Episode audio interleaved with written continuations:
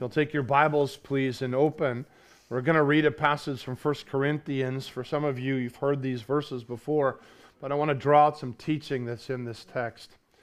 In chapter 1 of Corinthians, verse 18, I'm going to read down through the end of the chapter.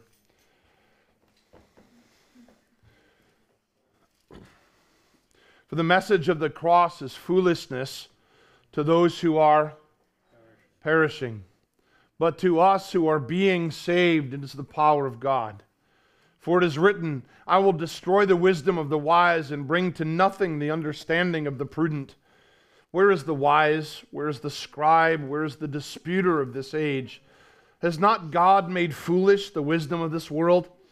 For since in the wisdom of God, the world through wisdom did not know God, it pleased God through the foolishness of the message preached to save those who believe. For Jews request a sign, and Greeks seek after wisdom. But we preach what? Christ crucified. Okay? I'm going to repeat that again. For Jews request a sign, and the Greeks seek after wisdom. But we preach Christ crucified. To the Jews, a stumbling block, and to the Greeks, foolishness. But to those who are called, both Jews and Greeks, Christ, the power of God and the wisdom of God. Because the foolishness of God is wiser than men, and the weakness of God is stronger than men. For you see your calling, brethren, that not many wise according to the flesh, not many mighty, not many noble are called. But God has chosen the foolish things of the world to put to shame the wise, and God has chosen the weak things of the world to put to shame the things which are mighty. And the base things of the world and the things which are despised, God has chosen, and the things which are not to bring to nothing the things that are, that no flesh should glory in his presence. But of him, you are in Christ. And pardon me, of him you are in Christ Jesus, who became for us wisdom from God, and righteousness, and sanctification, and redemption. That as it is written, he who glories, let him glory in the Lord. And Lord, add his own blessing to the reading and to the hearing of this portion of his word to us tonight. You know, as, as we, we come and look at this text, some of us struggle, and I'm going to say it may not be you, but I've met many people that struggle with the idea that God's in charge. and really, when it comes to salvation, that's the big issue, isn't it? It's who's Lord, you or Him? Who's the boss, Him or you? Who's in charge, Him or you? And so, what's happened over time is people have developed a theology. Theology means the study of God have designed a theology that's man centered, where we think the most important person in the picture is me. No, not you, me. Where we think that everything is about me, that the world revolves around me, that I'm on the throne and everything, God, when He does something, He has to bless who? Me. Thanks, appreciate that. But we become and make ourselves the center of everything. Um, I don't want to burst a bubble, but I'm going to. You're not the center of the universe. He is. He is. Everything revolves around Him. Everything from eternity past to the end of all things. It's all about Him and not you and not me. See, we often think that when it comes to salvation, that Jesus came, he, he came for us, and we were the focus of all that he was doing. Uh, no. He came in obedience to the Father. Jesus wants to please the Father um, above everything else. Without that, Jesus would have idols in his life. if he values you more than the opinion of his Father, you would be an idol in his life. See, this is everything revolves around him. Salvation is of the Lord, not you. I'm going to say that again. Salvation is of the Lord, not you. See, when God made Adam and He made humanity, He made us with a capacity. I'm going to use a term that the Bible doesn't really use this phrase, but I think you'll understand what I mean. The Bible created, or God created Adam with something we call free will. He could make a choice, and He had the power to back up His choice. But may I say to you, when Adam sinned in the garden and he fell, do you know what happened to his will? it became bound by sin. The Bible says that we become slaves of sin. A slave doesn't get much of a choice, do they? They either do what the master says or they get a beating. That's what happened in, the, in olden days. I understand it. I don't agree with slavery, but that's what happened. But we become slaves of sin, slaves of death. We can think about something and saying, I want to do this. And what happens? We do it every every year, New Year's, don't we? We make a New Year's resolution. Anyone made one of those? I'm going to lose weight. How many of you guys have? No, don't do that. Right, right, right okay, right. They say I'm going to lose it, and and but your intent is real. Week one, week two, week three, ah, forget it. it doesn't have anything to do with your ability to choose. It has to do with your ability to enforce the choice that you've made. All right, now listen. Because of sin, sin dwells here. Outside of Christ, we have no strength. We can want to do what's right. How many of you decide, I'm going to do what's right? I'm going, to, I'm going to change my ways. And what happens? I will stop doing this and I'll start doing that and I'll change my ways. And we say, I'll turn over a new leaf, right? We turn the leaf over and we find out it's just as dirty on the other side. and, and, but we find we don't change the way we want to change. The Apostle Paul talks about it in Romans 7. He says, What I will to do, I don't do. Well, what I will not to do, that's what I keep on doing. Who's going to deliver me from this body of death? Who can set me free from me? See, what happens is when Adam fell, the affections of your heart changed the affections of your heart changed. Jesus says it this way. Grab your Bibles. I hope you've got them open. We want to look at a couple of verses here, and then we're going to go back to this one here in, uh, in 1 Corinthians. Because you have to understand the bondage, the problem that we have. So Jesus says in um, Matthew, Mark, Luke, John, there we go, John chapter 3. And verse 19. And this is the condemnation that men, that light has come into the world, and men loved what? Rather than light, because their deeds were evil. For everyone practicing evil, what? Hates the light and does not come to the light lest his deeds should be exposed. Now let's just stop there for a minute. The affections of man's heart naturally, it says, Jesus says this, they love darkness and they hate light. So it's not just I'm stuck in darkness. It's not just I have a problem with darkness. The affection of the heart is I love darkness. See, there's I, I mentioned last week about people presenting the gospel like a cage. If you remember the story we told, it's like a cage, and the birdies are in there, and they're trapped, and and and and the cage is darkness in there, and and and the guy opens up the door, and the birdies fly away, but the birdies don't fly away. Why? Because men love darkness. In fact, it says they refuse to come to the light. So you could have freedom presented to you no thanks. Because of what we love. See, in 1 John chapter 1, it says God is light, and in him there's no darkness at all. He said, This is the message that we've heard from him and declare to you God is light, and in him there's no darkness at all. Now we've got a major problem because if God is light and there's no darkness in him, that my natural state, because of the sin that dwells in me outside, outside of Christ, it's here. And so I've got this problem now where I love everything that God isn't, and I hate naturally everything that God is. Can I say to you, you're stuck? I could sit here and stand here and preach till I'm blue in the face. Won't do anything. You could sit there and agree. You could sit there and go, yep, that's the truth. Good point. And never change. Do you know how frightening that is?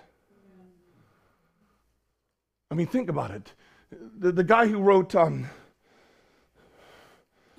Amazing Grace. John Newton, he had been a slave trader. He worked on slave trading ships. He saw people die at his own hand. He writes a song after coming to faith in Christ. Amazing grace, how sweet the sound that saved a wretch like me. But he goes on to say, Grace has taught my heart to fear, and grace my fears relieved. How could grace teach your heart to fear? See, the Bible says that we're saved by grace. So I need grace to be what? I'm not, I'm not trying to make it complicated. I want to keep it very simple because the reality of this, if, if it hits home, it'll change the way you understand what God does for someone who, who, is, who belongs to Him and comes to Him. And if I need grace and it's unmerited favor and the power of God in my life to save me, what do I do to get it? It's unmerited favor. I can't earn it. If you can't earn it, how do I get it? I don't deserve it. If I don't have it, I perish. Lord, let this sink in. Help us. I need it, otherwise, I'm going to hell. For my own behavior, for my own choices, for my own loves, I'm headed to a lost eternity. And grace is there. How do I get it? I don't deserve it. And in fact, I deserve the opposite. I don't deserve it. I, I can't earn it. What do you do to get it? See, if that begins to sink in, please hear me, fear will take hold of your heart. Because you realize without it, I'm lost. Without his intervention in my life, I'm lost. You say, well, what if I ask him to do it? All right, why should he listen to you? On what grounds? I'm a good person. Doesn't work. No one's good, no, not one. There's none righteous, not one. Well, what, what do I do then? What can you do? Maybe we just end tonight and let you handle that all week. let it sink in. What I want you to understand is in your natural state, you are powerless to change your own position. You can't change your heart. You've tried. You've tried to change your ways. It hasn't lasted. then how do I? I need a new heart to get saved. I, I need, I need, I need a change in me to make me different. I, where do I get it?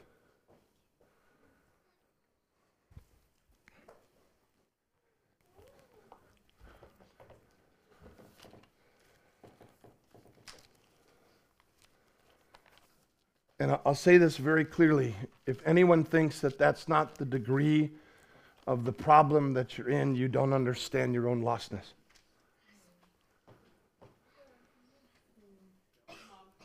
There is none righteous, not one. In fact, go to Romans chapter 3. Let me just read a couple of verses just to kind of clench this. I put the nail in and we'll hammer it around on the other side just to make sure there's no, no confusion in this regard.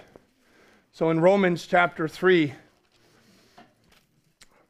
in verse 10, it, it, he quotes these things, and this is from the Old Testament. He's quoting, As it is written, there is none, what? How many? Okay, so outside of Christ, are you righteous? Okay. There is none who understands. They don't get it. That's the lostness. That's how bad we are. We're so lost that we don't even know we're lost. There is none who what? How many? Really? No one seeks God? Well, they love darkness. Why should they? If God is light, then naturally nobody seeks God. So, you know, all the people who talk about seeking God and trying to find religion and all that, you know what they're doing? They're either not seeking God or they're liars. I believe God. I believe His word is true. I believe it's true above every opinion of human beings. Let God be true, every man a liar. Yeah? But see, you have to understand and take that God at His word to such a degree that you'll choose God's side over yours. That you'll choose God's side over your own opinion. Because you can say, Well, I think, and God says this, whose side are you going to choose? Because I guarantee you, there will be times you will read the Word of God and you'll see in the Word, and God says one thing, and you're like, I want this. Whose side are you going to choose? You have to, if you're a follower of Jesus, come to the place where you're like, Jesus, Jesus, I'm choosing your way. I will deny myself. I will take up my cross and I will follow you and go your direction. You have to choose, please hear me, you have to choose God um, um, you have to side with him against you. if you don't, you will perish. It's really quiet in here. I want you to understand that when someone comes to faith, it's not because they thought it was a good idea. In fact, it didn't originate with them. Jesus said, I came into the world to seek and to save that which was lost. Who came to do the seeking? He did. Who came to do the saving? He did. Salvation is of the Lord, it's not of man. It's not my ability, it's not my power, it's not yours. We are at complete the complete mercy of someone else. Lord help us in this. Do you know how hard it is to get saved? Jesus was talking to the disciples, and in, in Mark, in, uh, I'd have to look it up. I'm, I'm, i just it just came back to mind, and he goes. Maybe some of you can look it up. It says, well, "Who then can be saved?" You can look it up for yourself, Google it, or whatever you got to do. Um, and it's in it's in Mark, and and he's asked the question, "Who can be saved?" Jesus responds with, "Men, it is impossible. Yeah. It's not hard. It's impossible for men to be saved on their own. There's nothing we have to bring to the table. What can you offer God? God, if you save me, I'll give you what? Money? Think that'll work? Can you buy your salvation? No. Um, promises. You haven't kept the ones you've made already. Well, what can you offer God? What do you have? You say, Well, I'll offer myself. You're a tainted person, sinful, rebellious, with a darkened heart at the core. You, well, why would God want that? Every sacrifice in the Old Testament had to be pure, it had to be holy, it had to be without blemish. You say, Well, I'll offer myself. No, you're blemished. We all are. So, what do you have to offer Him? I want you to understand how lost we were. Before Christ, you, you were without hope and without God in the world.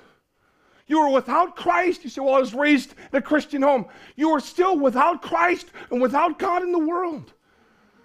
Hmm, Lord, help us. I'm going to finish reading this. I'm going to take another passage. Just to, who then can be saved? Jesus said, Jesus answered with men. Next verse. But Jesus looked at them and said, What?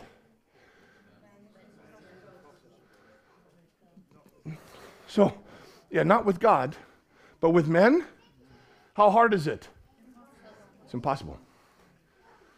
Whew, man, it's like You're putting salvation beyond our reach. How about this? It's beyond your reach. Grasp it. Go ahead, try. Some of you have tried to be saved. so some of you have, have you spent years, I'm trying to be a Christian. I'm trying to act like a good Christian. And, and acting like a good Christian still makes you what? An actor. Yes. The word actor in, in the Greek means hypocrite a play actor. I'm playing a game. I'm trying. I get on stage, I do my part, and I get off. I'm someone else. Yeah. It's not the acting. I don't need to act like I need to be. Yeah. I need to be. Well, how do you do it? Can you change your skin color? So you can't say that. The Bible does. Can a man change his, can the leopard change his spots? It says, can an Ethiopian change his skin color? No. So, how does a man change his heart? How can that be shifted?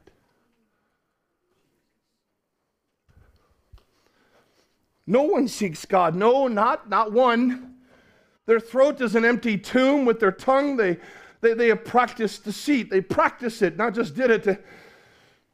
The poison of asps. Asp is a serpent.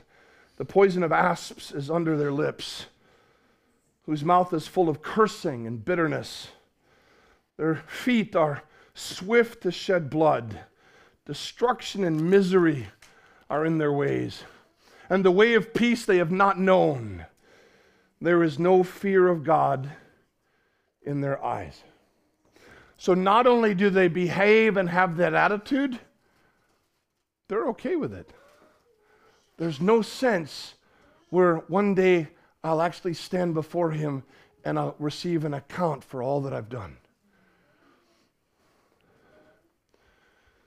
Our guilt stacks up. It's not knowledge of spiritual things that makes us clean. You could know the whole Bible and still go to hell. Without Jesus, we're, we're lost. And we don't have that hope. In, in, in Ephesians chapter 2, uh, the Apostle Paul makes it really, really clear with that. He, he says these words He says, um, in verse 11 of chapter 2 therefore remember that you once gentiles in the flesh who were called uncircumcision by what is called the circumcision made in the flesh by hands that you uh, at that time you were without christ being aliens from the commonwealth of israel and strangers from the covenants of promise, having no hope and without God in the world. No hope and without God in the world. That's, that's, that's where we were. Outside of Christ. If you're outside of Christ today, that's where you're at. How are you going to change your position?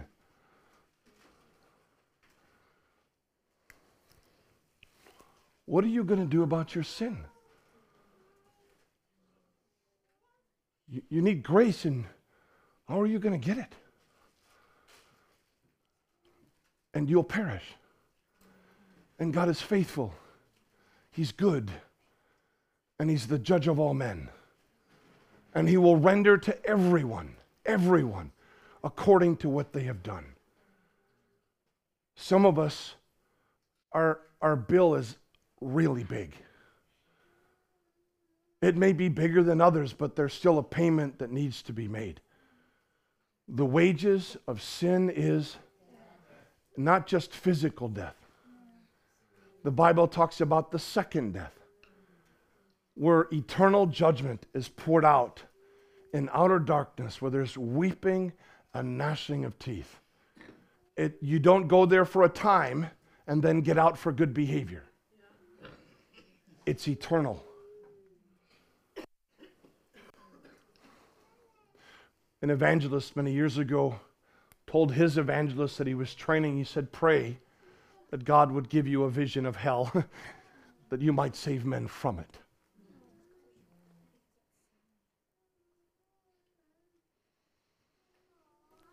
What will you do? What can you do? Let's go back to Corinthians now. I want you to understand that within your own person, within your own ability, you don't have the power to change by yourself.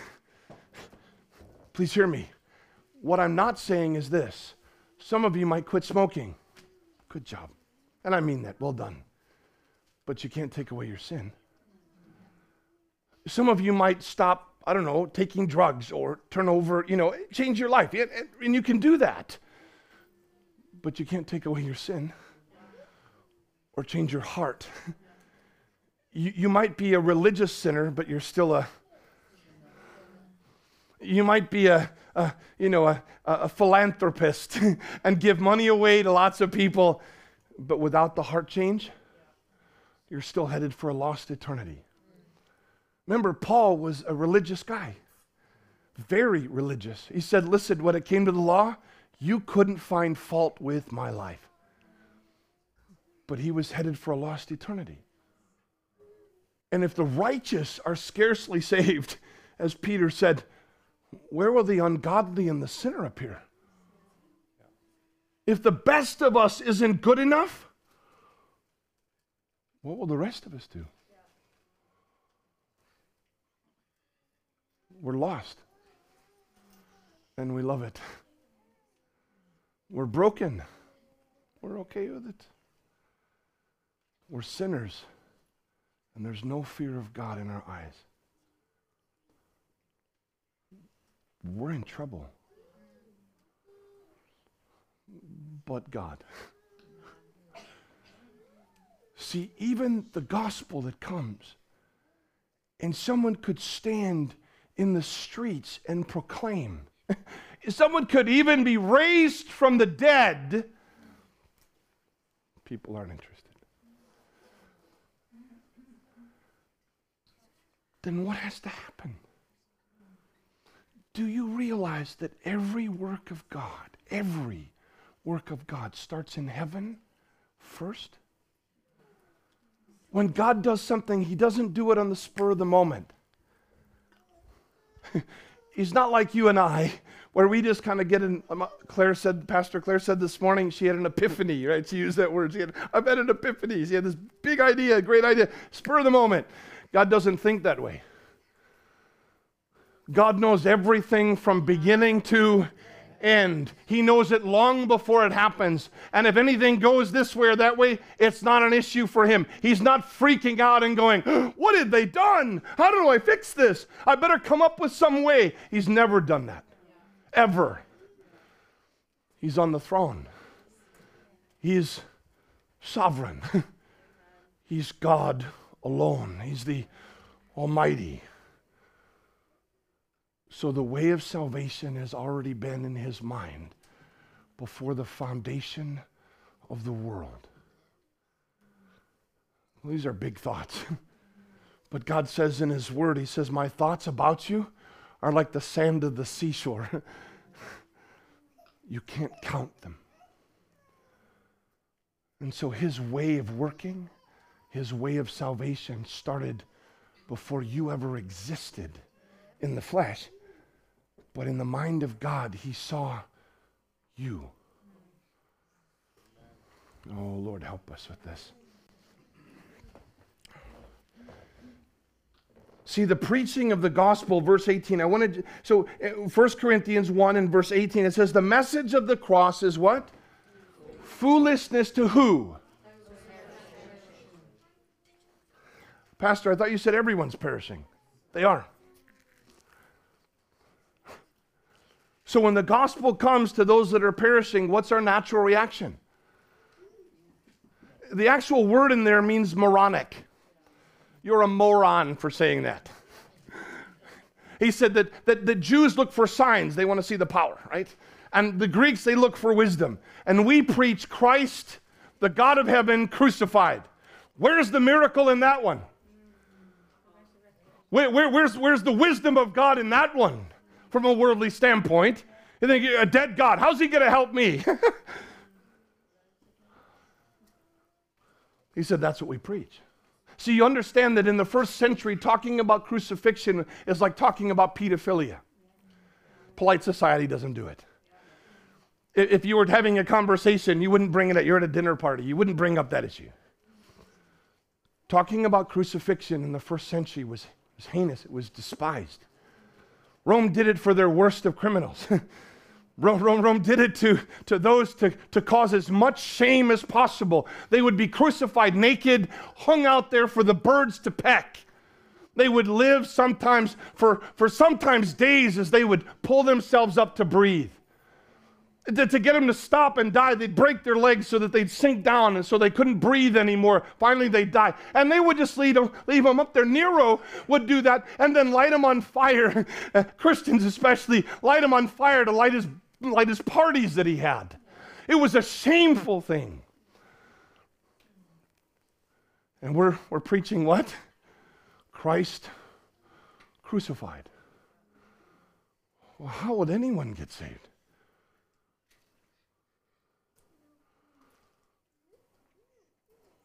Weakness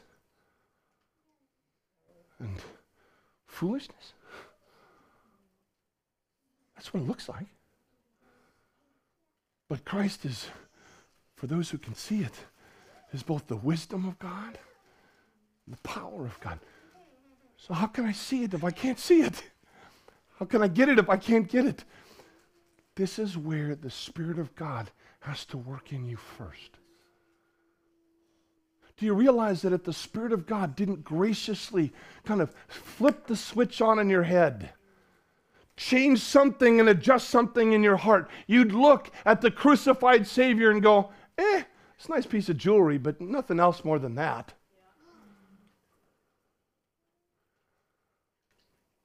Without Him doing something for you first, you'd perish. You'd stare Him in the face and say, Thanks, I like my darkness anyway. That's a fearful place to be. Jesus actually said to the Jews he was teaching in John uh, uh, chapter 6, I think it's verse 44, where, where he says to them, He says, Unless the Father draws you, you can't come to me. Yeah, there it is. No one can come to me unless the Father who sent me, what? Now, the word can't, it means they don't have the power to do it. It doesn't mean he's not willing. He says, you just don't have what it takes. You can't turn on yourself. You won't do it. Do you know what they teach you? If you've ever learned how to, you know, do life saving for swimming and stuff like that, and someone begins to drown, you know what they teach you to do? You have to wait until the person who's drowning has no more strength left. Otherwise, if you go to try to rescue them, they will drown you in the process of trying to save their own life. It's an innate thing in our hearts. Self preservation is at the core of humanity. We would we choose ourselves over our kids. We say, no, I'd never do that. I'm telling you, in Israel, when they had they were being surrounded by an army, there was no food to eat. Women were agreeing with each other as to whose baby they'd eat first. He said, I'd never do that. Wait. Humanity can go so low you, you think it doesn't happen. Women go today and have their babies killed within them out of convenience. Tell me they won't have self preservation at the core of every human heart outside of Christ. That's what we're like. We sacrifice our children for our convenience. We sacrifice the discipline that they need and the training that they need so that we can go out on a Friday night. Is this making sense? So, our ability to, to, to change our own heart, who can do such a thing? Without the Holy Spirit's initial work in you, you could stare God in the face, see the goodness of glory and of grace, and not be interested. Call it foolishness.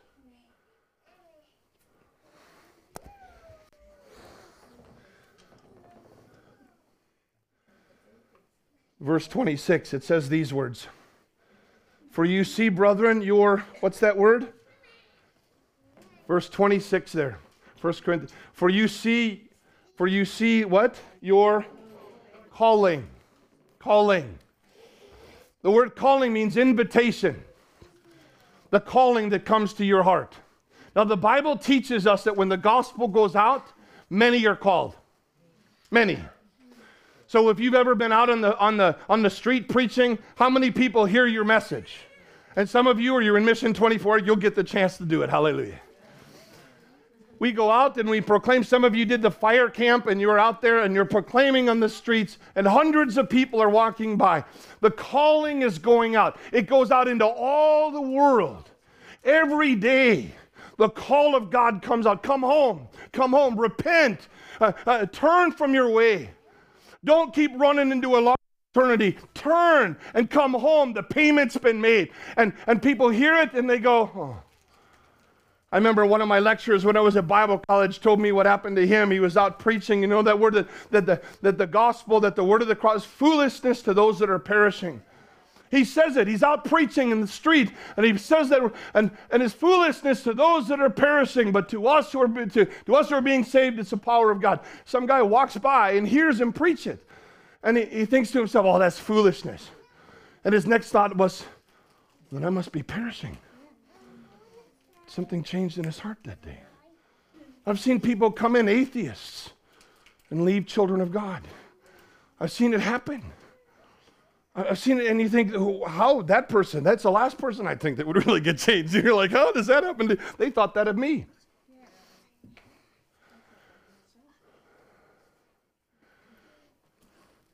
See your calling, brethren and sisters.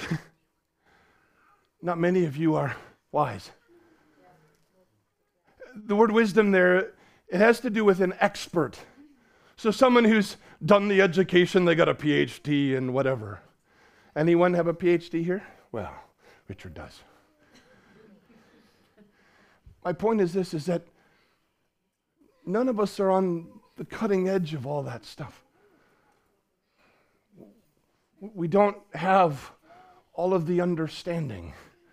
We're not, we're not, you know, uh, uh, guys that, that can sit around and talk about quantum mechanics or quantum physics, maybe, and we don't understand all the dynamics of time and space. And but he says, God's called you. See, not many of you are wise. It's not that none are wise, but not many are wise. Oh, I'm glad for that because that means I might be included.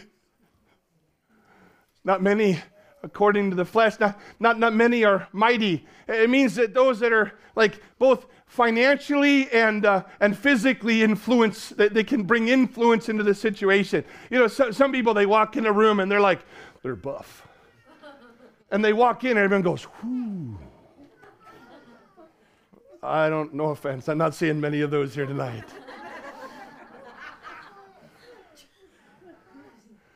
And they think they've got the money so they can influence people, not many mighty.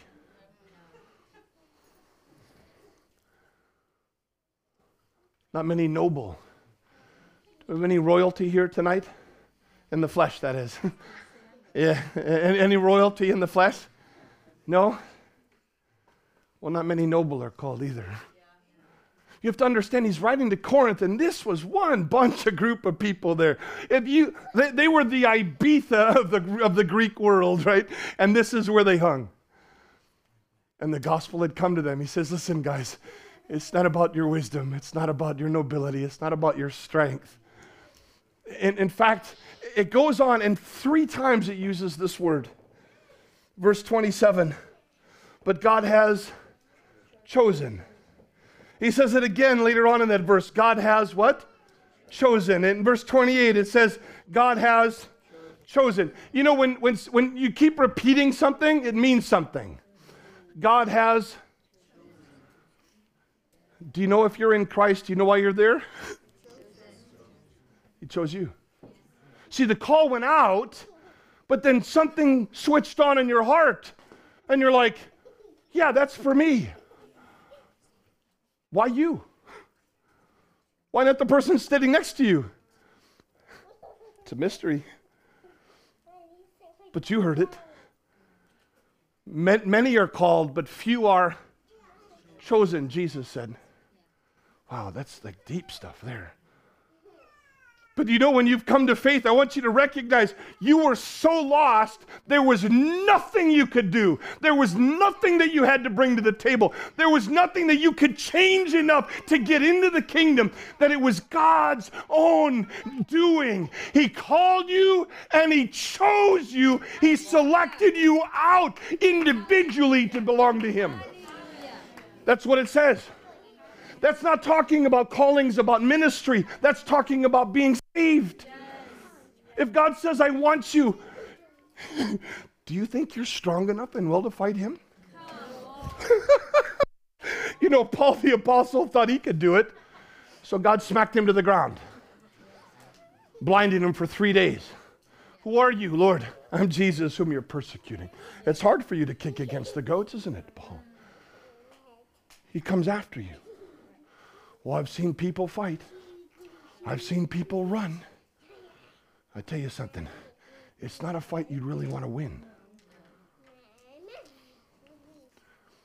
You win that fight, you're lost. But God didn't choose you because you were mighty or great or rich or. In fact, the Bible says He chose you in your situation in your weakness in your inability and, and your, your, your foolishness and your lostness. And He chose you so He could shame and bring shame upon all those who think they've got it all together. Well, God should choose me because, dude, you are so wrong. So that no flesh could glory in His presence. You know, when it comes time for standing in eternity, there's no one going to be going, dude, you know why I'm here? You know what I did? Not one. There'll be no one standing up there boasting about, dude, I'm in heaven because I did. He did it for me. He did it for me. If he would have let me, I would have run to a lost eternity with all my might. But he stopped me in my tracks. And he stopped me from perishing. I couldn't have come to him any other way. But he did something to me. He did something in me. And he said, You, come here. You guys ever played sports when you were young? You are young, I don't know. You played sports and you got to choose teams at school? Anyone ever do that? I don't know if they do that anymore. It's humiliating. Because the team, you got the two captains, right? I'll take that one, I'll take that one, I'll take that one. And who always gets choose first? Right? Oh, you do. Way, better be careful now. and so, and, and, and then it comes down to I was, I was a short, redheaded kid with freckles and a loud mouth. Man, I was the last guy you wanted to choose. In fact, it usually went, oh, you can have him. No, no, no, no, you can have him. No, no, no, you can have him. And God says, Wait. My team. Not because I'm mighty, not because I'm wise, not because I can do anything. You know, I, have said this over and over again. I couldn't preach in front of people at all. Fred was standing up there and he was worried about how he was looking to everybody else. And it happens. And don't worry, you'll get the chance. And when you fumble, you'll be like, oh right? But what happens is this: is that I'm Fred made me. I'd make Fred look really good at what he did because I couldn't preach. I was asked to speak at a conference in front of 12 people, and I panicked, and I couldn't do it. And the one night where the Lord met with me, sitting on my living room floor, and He opened up the Garden of Gethsemane for me. And I could see Jesus pleading, saying, Father, I can't do this. Is there another way? And in that moment, God did something in me that gave me an ability to speak that I did not have, and to be able to stand in front of people and to preach and proclaim the gospel. He's wise, He's powerful, He has everything I stand in need of. And He can take the smallest of us and in his power lift us up to the heights, seated with him in heavenly places in Christ. It wasn't because of all that you were, it was in spite of what you were that He saved you. He chose you. He said, I want you in my family. Please hear me. That wasn't enough. It wasn't enough. Why? Because the very thing that keeps you out in relationship with Him, that keeps you out of it, had to be removed. So Jesus, the very Son of God, God with skin on his face, the fullness of God dwelt bodily the mighty God, everlasting Father, Prince of Peace, the Godhead dwelt bodily. it's Him. He comes, and the Bible says here that He became for us, and it names um, uh, these, these four things. He says He's wisdom from God. It says that He's, he's righteousness from God, He's sanctification from God, and redemption from God. So it wasn't enough that in eternity God says, I want that one to belong to me. Because he had to come and do the work that was necessary to make sure that when you come in, you really come in. so that when whatever's blockage, whatever would stop you from staying in, from being in, to being complete in him, he deals with every, every piece of it. So he changes your mindset. And then you see the gospel is no longer foolishness. Really? He'll save me. That's amazing. I can see that He makes the payment. It makes sense. That He bore my sin in His body on the tree. It makes sense. I'm telling you, you say, well, it makes sense to me. That's not because you're smart. Because spiritual things are only understood as the Spirit of God reveals them to the human, human heart. And, and it's not just knowledge, it becomes wisdom for you. See, knowledge tells you about something, wisdom tells you what to do in the light of something. Does that make sense? See, some of us I think, oh, I know what I should do, but you don't do it. You don't have wisdom. Wisdom is the part that says, I know what to do and I know how to put it into action and I know where I'm going with it. So when wisdom comes to your heart in the light of the gospel, it's not just I can see Jesus is the Son of God, that He He died and rose again. It's I can see that He is, and I'm coming, Lord. In the beginning of Corinth, it says this that he chose them, and it says, and they called upon him. So the calling went both ways. He, he called out with the gospel, and we said, Yeah, Lord, I'm here. And we responded to the gospel. He became for you wisdom. He became for you righteousness. See, I don't need just forgiveness to see Him, I need righteousness. I need to be absolutely acceptable in His sight. So Jesus goes to the cross and pays for your sin. That's not enough. He has to give you the very goodness, the righteousness, all of His obedience. He has to give it to you as a gift. Otherwise, you won't see him. Righteousness delivers from death, not money, not your good works. Righteousness delivers from death. So, the right standing of God, having obeyed him completely, and we haven't, so I need a righteousness that isn't mine. Jesus was absolutely obedient. So, he does this exchange I'll take your sin, I'll give you my righteousness. He became sin for us so that in him we might become the righteousness of God. So he gives us the same acceptance that he has before the Father, he gives it to you as a gift.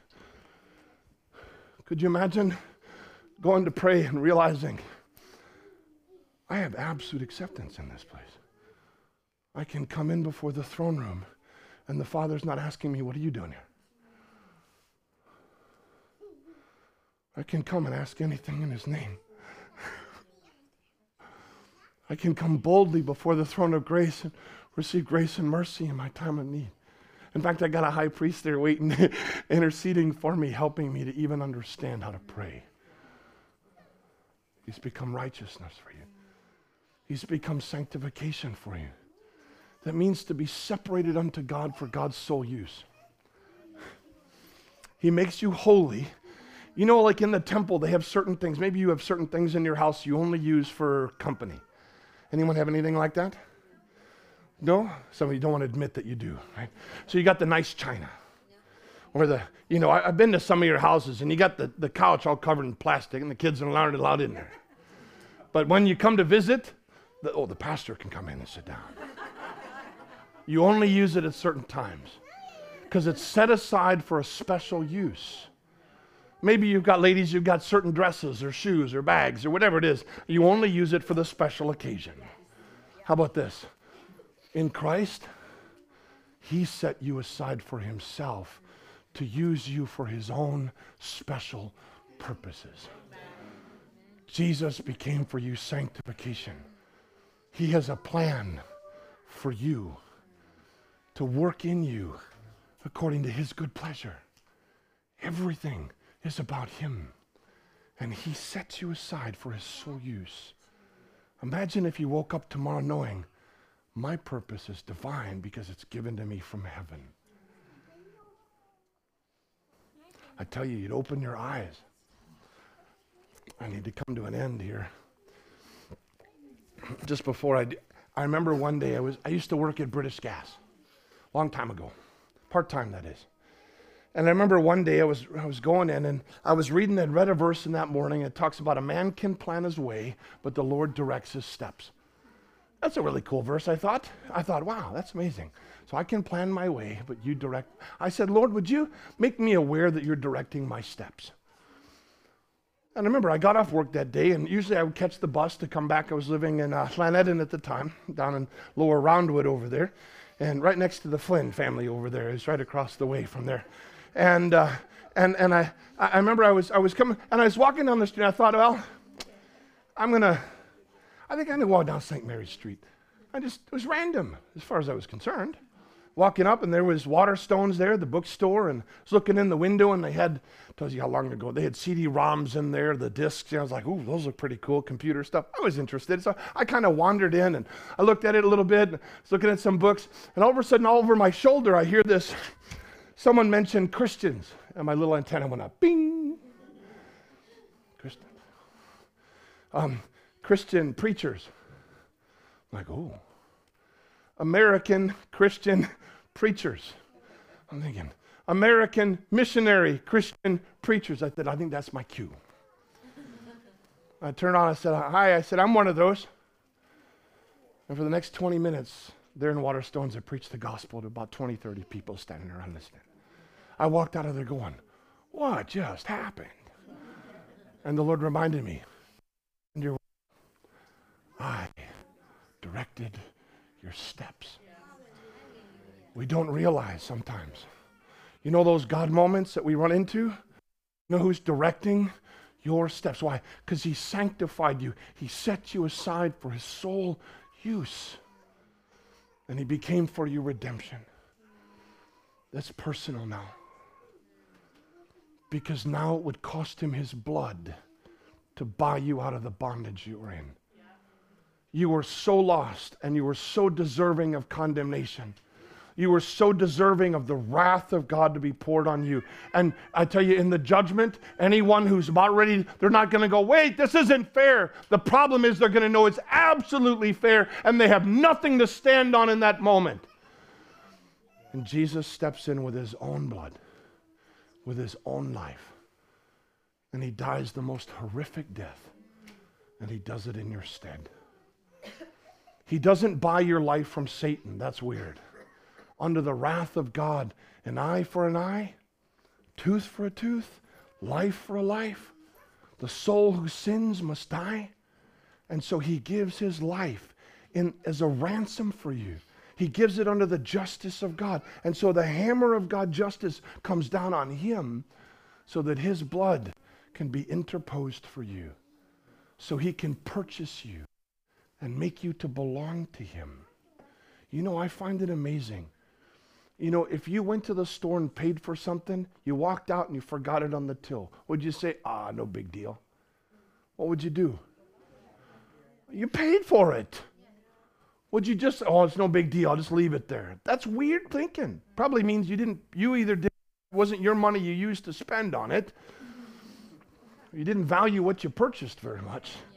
And Jesus, the most valuable thing ever on the planet was poured out for you. There was nothing ever that was more valuable on this planet than the blood of Jesus. And he poured it out for you. Do you think if he purchases something, he won't come back and get it for himself?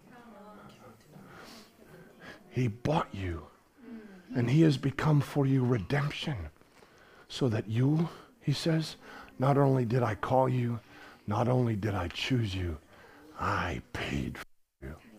You are mine. Someone who understands what God's done for them. How secure do they think you think they should feel knowing that they belong to Jesus? What can separate you from the love of God that's in Christ? Paul says there is nothing. Why? Because he chose me and he called me. He paid for me. He set me aside for his sole use. I'm his. He who began good work in you, he will complete. And you know, in the end, I'll finish. In the end, the glory goes to him alone. By grace you're saved through faith, and that not of yourselves, it's the gift of God, so that no one can boast. We're his workmanship, created in Christ Jesus for good works, which he prepared beforehand that we should walk in them. Listen, saints, I want you to understand that outside of Christ, you are without hope. But because of God's own work in bringing you to Himself, there's nothing that can separate you from Him. You say, What if I'm disobedient? He's a good father, He knows how to discipline His kids. He will make sure that the work that He starts gets finished. Many are called, few are chosen. May the Lord help us to grasp these things and be gripped by them, that our soul becomes secure in Him, and that we, when we speak, we do so with absolute confidence, knowing that He's the one that goes after people when we preach the gospel. Let's pray. Father, we thank you tonight for your love and mercy. Lord, I thank you that tonight you are the one that called us out. Lord, out of our darkness, out of our lostness. You called us out when there was no hope for us, Lord. And yet you didn't give up. Jesus, I pray even tonight, those watching online, those here tonight, that Lord, you will grab them with a strong arm and a strong hand. Lord, if there's rebellion, I pray in Jesus' name you'll discipline it out of them. But Lord, that you who saves, you who keeps, you who draws us to yourself, Lord, you would come and do that with a strong hand. That, Lord, you paid the price. You paid for it in your own blood. Lord, your word says that you will see the travail of your soul and you will be satisfied. And I pray tonight, Lord, that even here tonight, with those that are here tonight, you would draw men and women and boys and girls, Lord, that they would, they would stop running and stop fighting and surrender to you and find life. Thank you for saving us. Thank you for your mercy. Thank you for doing what we didn't deserve. Thank you, Jesus. We don't want to play with your salvation, it was your gift. So help us tonight, I pray. In Jesus' name, amen.